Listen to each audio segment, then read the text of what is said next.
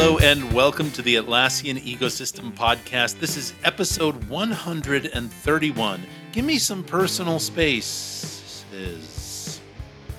I, your host, Ryan Spilken, am in need of personal space. And let me tell you two other folks who need some personal space as well Brenda Burrell and Matthew Stubblefield. Brenda, Matthew, do you need some space? Am I, am I too close to your bubble? You are way too close to my bubble. Uh, alternatively, uh, Ryan, you're welcome. You come on over here, man. well, I could use some company. You know, 50 50 ain't bad, folks. And not in 2021. We're off to a great start, folks. Have we started or were we just wrapping up? Uh, for those of you who are uh, uh, engaged with the Atlassian community, you might have a guess at what we're going to talk about later with personal spaces. But first, let's talk about the big security story uh, since our last podcast uh, with the unenviable title Unrendered Unicode Bidirectional Override Characters in Multiple Products. Um, so this this really blew up over the last few weeks. This is not an Atlassian explicit thing. Uh, this is actually a Unicode issue. And for those of you who aren't aware, Unicode is a character set. It's sort of embedded everywhere in everything, in every character. It's the oxygen of the internet, right? It is kind of. It's it's yeah. It's it's like it's the it's the roads on which we drive. It's the air and that we breathe. And one of the things that's come to light is it is possible to kind of trick things. I don't know if it's fair to say trick computers or people or what exactly, but you can um, use Unicode and kind of type a character that would normally be left to right or right to left um, differently so that it's not really visible to the naked eye. And when you do this, you could then inject malware, malicious code that is not visible. And if somebody were to copy and paste that, because it's Unicode, it will get copied and pasted without you seeing it or knowing it's there. So this is a kind of insidious, like, you know, potential attack vector um, that's that's hard to see, uh, and and that makes it you know particularly concerning and risky. So Atlassian, like damn near every other platform in the world, uh, has been upgrading and patching to render this code. You know, I, I open with the, the phrase unrendered Unicode. It's it's what a lot of people are doing to solve this is just to render it, to make it visible. Um, so it's taking some extra steps to to make it visible so that you can see if these bidirectional characters are there in the text in the code that you're working with. Uh, Atlassian has released updates for everything uh, including Fisheye Crucible, which you know it's been like a year since we talked Didn't about FeCru on the podcast. Uh, yeah, even FeCru got an update. So um, uh, everything's getting updated. Uh, we've got an, um, the security advisory from Atlassian that we'll link to. If you have not yet upgraded your uh, Bamboo, Bitbucket, Confluence, Jira systems that are on prem, you really ought to look into doing this. Uh, Atlassian only um, notes it as like a medium risk um, because while this is very concerning. You know, um, typically people who are using the Atlassian tools use them kind of internally, so it'd have to be like one of your employees doing this type of thing. But if you run a public anonymously available system, particularly one where people are posting code into it, could be a problem. Um, we're also going to link to a blog post uh, by Jamie Echlin, the inventor of Script Runner, uh, here at Adaptavist, uh, to um, kind of explain this a, a little bit easier to understand fashion. I uh, I had the good fortune of working with Jamie to get that blog out, and so I, I actually read quite in depth on this subject. It is insidious and it's hmm. tricky and it's clever as heck because what yeah. it, this attack can do is basically cause um, a compiler to read an instruction backwards, and that will op- that can then open up um, doors into things that you wouldn't expect. So the the rendered code that someone could have copied out of um, even our library and put into uh, a production instance could do some pretty gnarly stuff. It was something. Now that said, not actually in our library because we don't have things in in the Adaptavist library that that do this. Yeah. But but one of the things we will be doing because um, we want to open that up for uh, contribution in the not too distant future. Uh, before we do that, we will uh, improve our rendering so that if there was bidirectional Unicode, it, it would be visible, um, which means that we're just going to be able to catch it before that happens. But Um, so yeah, take a look at that. Upgrade your Atlassian products. Uh, if you are on cloud, my understanding is Atlassian has already upgraded everything there, um, so you should be fine. Um, but you know, stay safe, people. Uh, keep an eye out.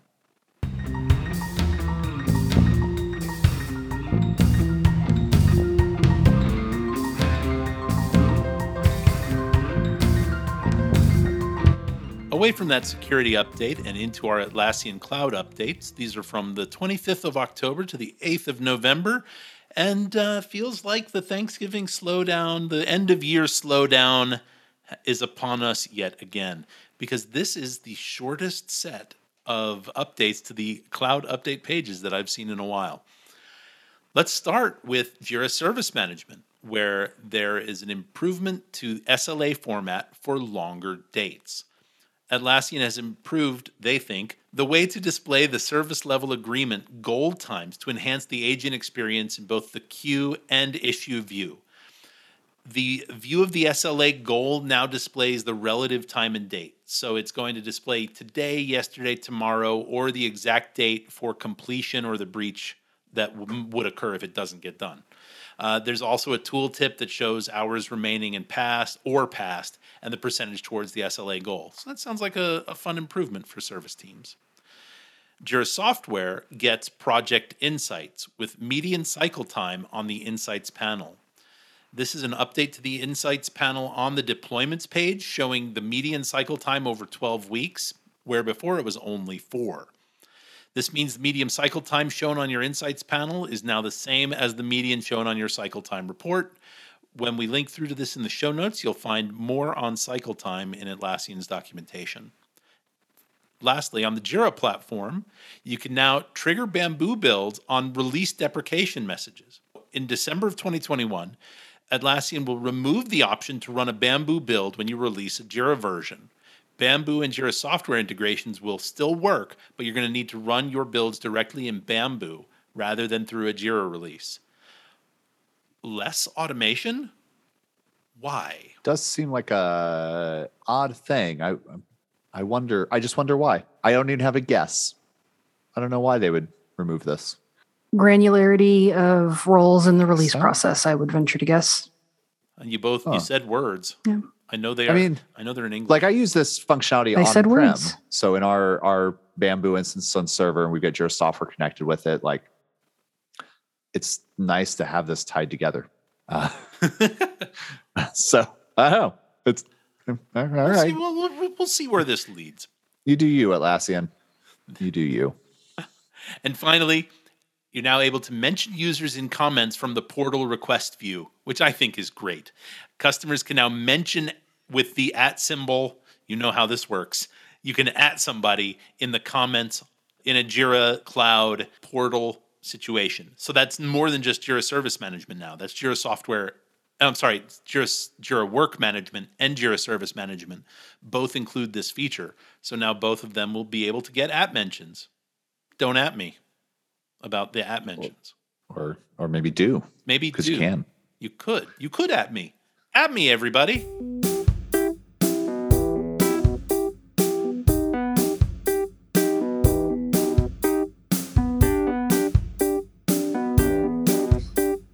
In big news in Bitbucket Cloud, now, Ryan, I know you feel like the, the updates are kind of thin, but th- th- there's some big ones for Bitbucket.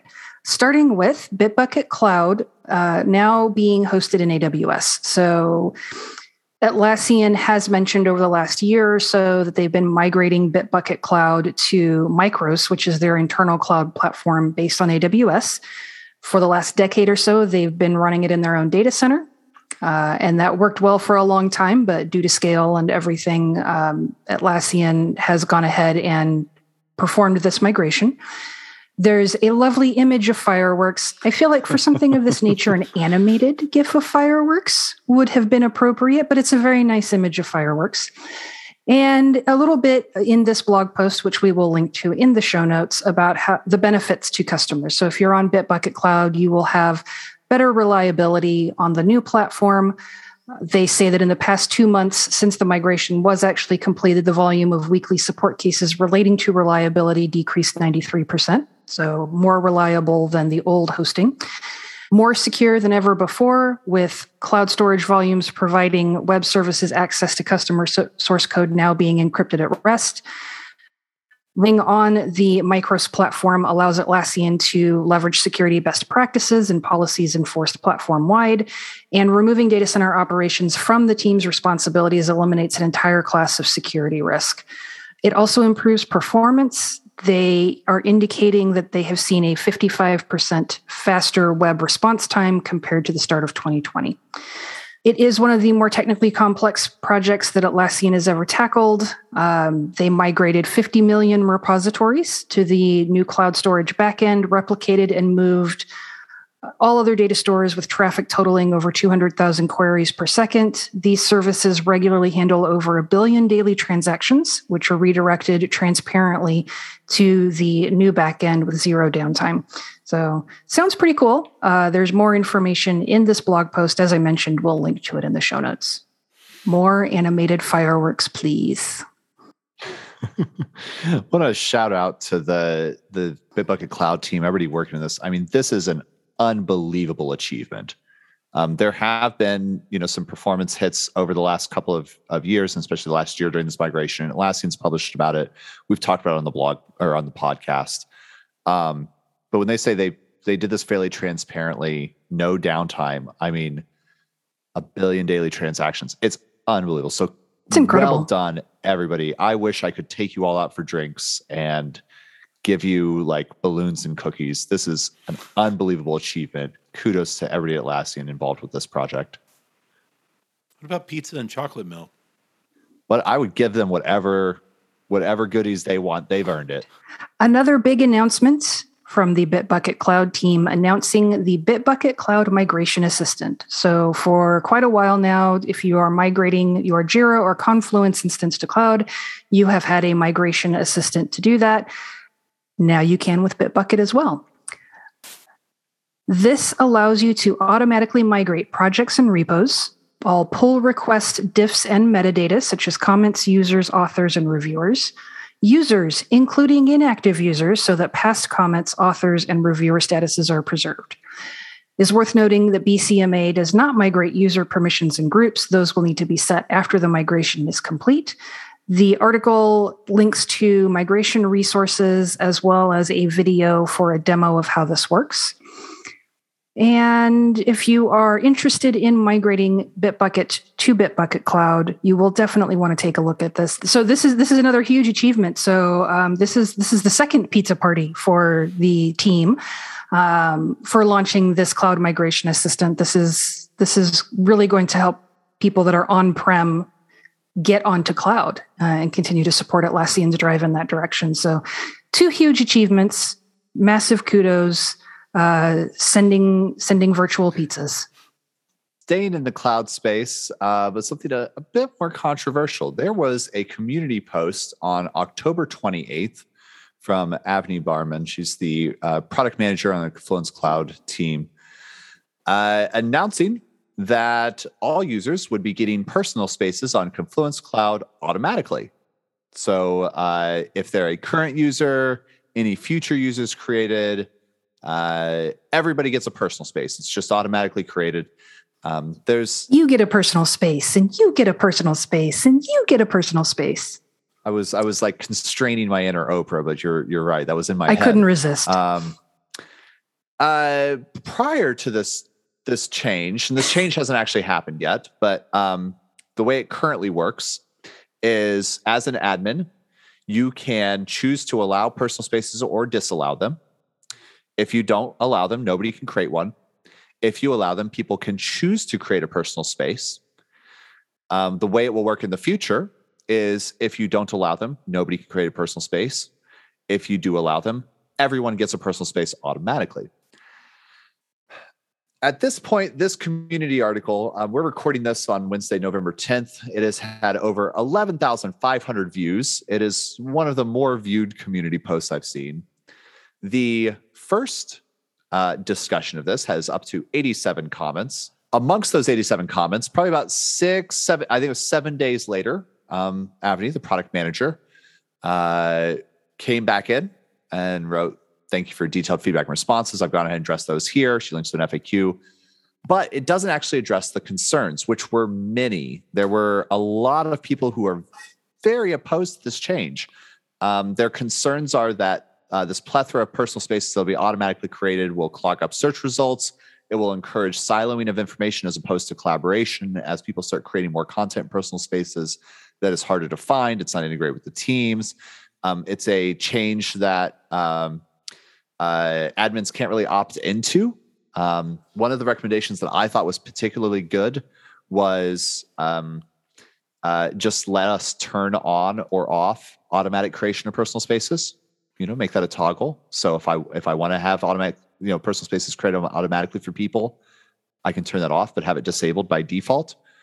Um, so this this discussion is still going. We'll link to it on the community uh, website. Um, if you have feelings about automatic creation of personal spaces, um, you can go and uh, contribute. I'm seeing both partners and customers uh, comment that they they don't want to see this. They worry about drowning in personal spaces. They worry about the maintenance of you know right now. Whenever somebody leaves the company, um, their personal space doesn't just automatically disappear. If you want to deprecate it, remove it, you have to go manually do that. Now potentially you're going to have thousands of these out there, and there is no automatic way to clean this up. Um, so so management of your wiki space just becomes very challenging. Um, so yeah, it's been it's been interesting to watch. Not a lot of communication back from Atlassian yet. Um, we're going to be trying to get some additional comments on this or see if we can get some takes. Uh, if anyone knows Avni um, and you can connect us, we would love to have her on the pro on the show. We're not coming at this from a you know yeah, we'll give listen. you a chance. Come on, connect us with Avni. Yeah, I I think it would be interesting to hear sort of the thought process and um, there the research what's happened over the last week like the the last like 10 days um the last 12 days since posting this like what are the internal conversations like? Because i've totally been in the seat where something i thought was a great idea and i put it out there and everybody goes oh my god no what are you thinking? Um but in those instances i typically go oh, okay yeah let's not do that. Let's change how we approach it. Um but we you know it's been 12ish 13 days now. Um we haven't uh, haven't seen that rollback yet, or haven't seen that that communication. So, um, if you are a Confluence Cloud user and uh, have thoughts about personal spaces, always feel free to mention us at Adaptavist. But you also come out to the community site, share your thoughts with Atlassian, and let them know where you're at on this.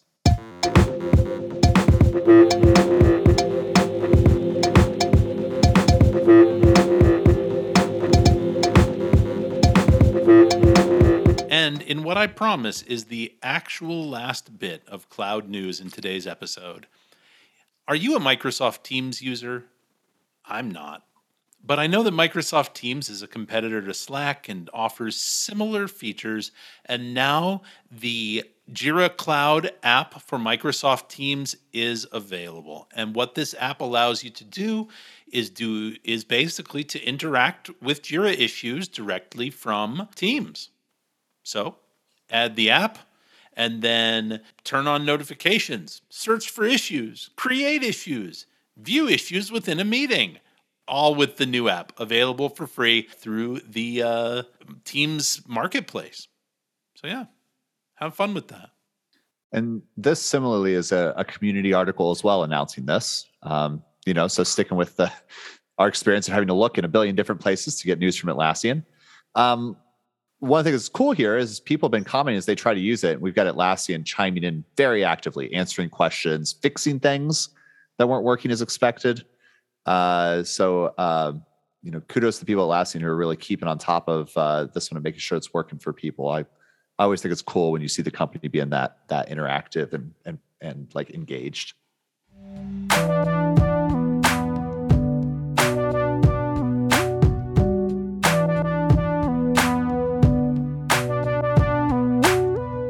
And with absolutely no good segue at all, we'll move over to news from on prem.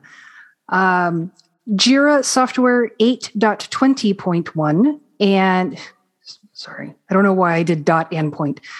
Jira Software 8.20.1 and Jira Service Management 4.20.1 have been released. These are fixes for the Unicode issue we've talked about already on the podcast, uh, where Unicode characters allow malicious code to be hidden from a human reviewer. These are pretty important updates. So, do recommend upgrading to 8.20.1 for Jira Software, 4.20.1 for Jira Service Management, as soon as is feasible uh, to resolve that security issue. Confluence 7.14.1 has the same Unicode uh, fix, as well as a number of other bug fixes. Uh, some tiny links not being found, uh, velocity templates not being rendered, some performance improvements, uh, um, some icons being misaligned. So 7.14.1, um, main th- reason to upgrade and install that is the, the Unicode character thing, but you'll get some other bug fixes at the same time uh, when you when you upgrade to that. And in Bitbucket Data Center and Server 7.18, in addition to the Unicode character fix, an update to how you view deployment information in Bitbucket, you can now see where your code is deployed on pull requests and commits without having to go and check in your deployment tool. Uh, in the upcoming Bamboo 8.1 release, deployment projects will automatically send deployment information to Bitbucket Data Center. For upcoming Jenkins 3.1 release, this will be implemented as a post build action for freestyle jobs. For pipeline and multi branch pipeline jobs, it's implemented as a wrapper step. So if you use Jenkins, those words have meaning for you. If you're using other integration tools, this can be done via the deployment status API. Um, HTTP access tokens for projects and repos. When you create a personal HTTP access token, it's tied to your user count. Admins can now create HTTP access tokens for teams working on specific projects and repos that are not fixed to user accounts. This is really important. So you can create and manage them from the project and repo settings. There's also a rename uh, in the menus of personal access tokens page to HTTP access tokens for consistency and clarity.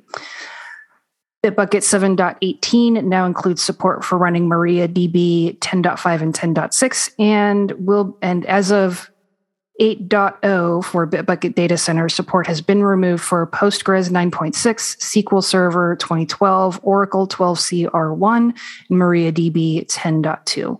If you are preparing to upgrade, the article, which we will link to in the show notes, contains information on an upgrade guide and matrix and, and getting ready, along with the list of additional fixes that are in place alongside that Unicode character fix kind of makes me sad. SQL Server 2012 was the first version of SQL Server I didn't absolutely hate.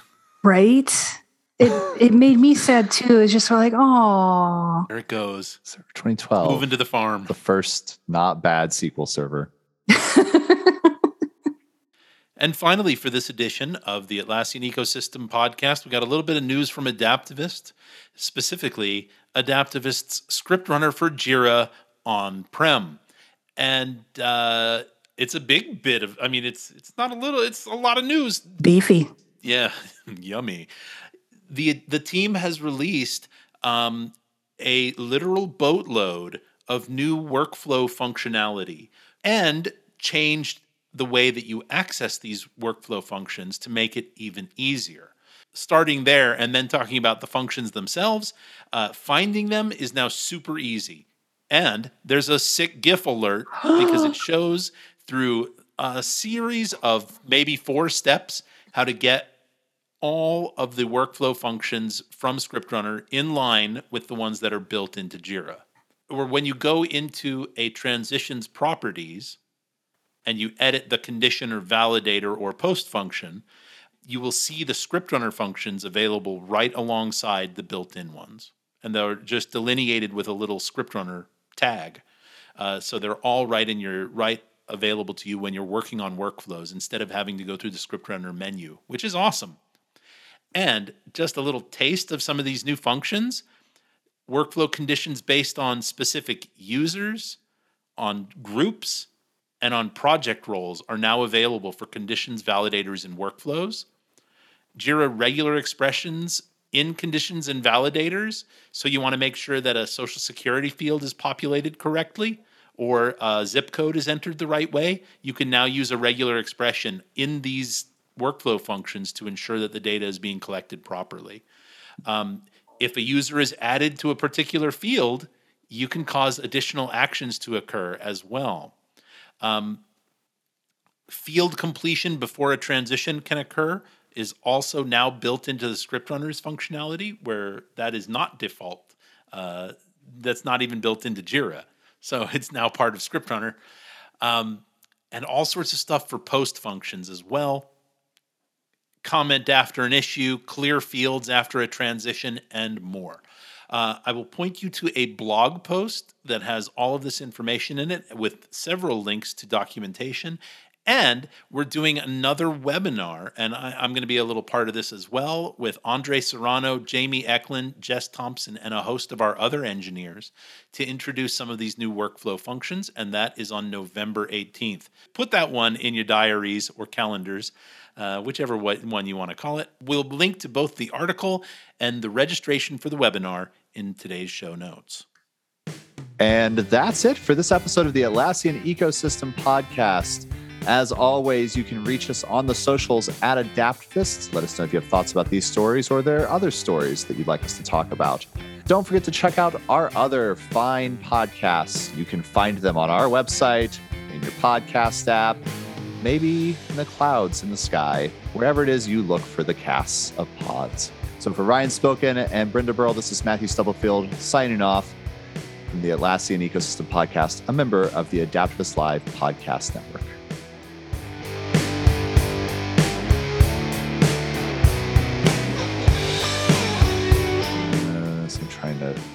Checking myself so I don't so I don't wreck myself. No problem.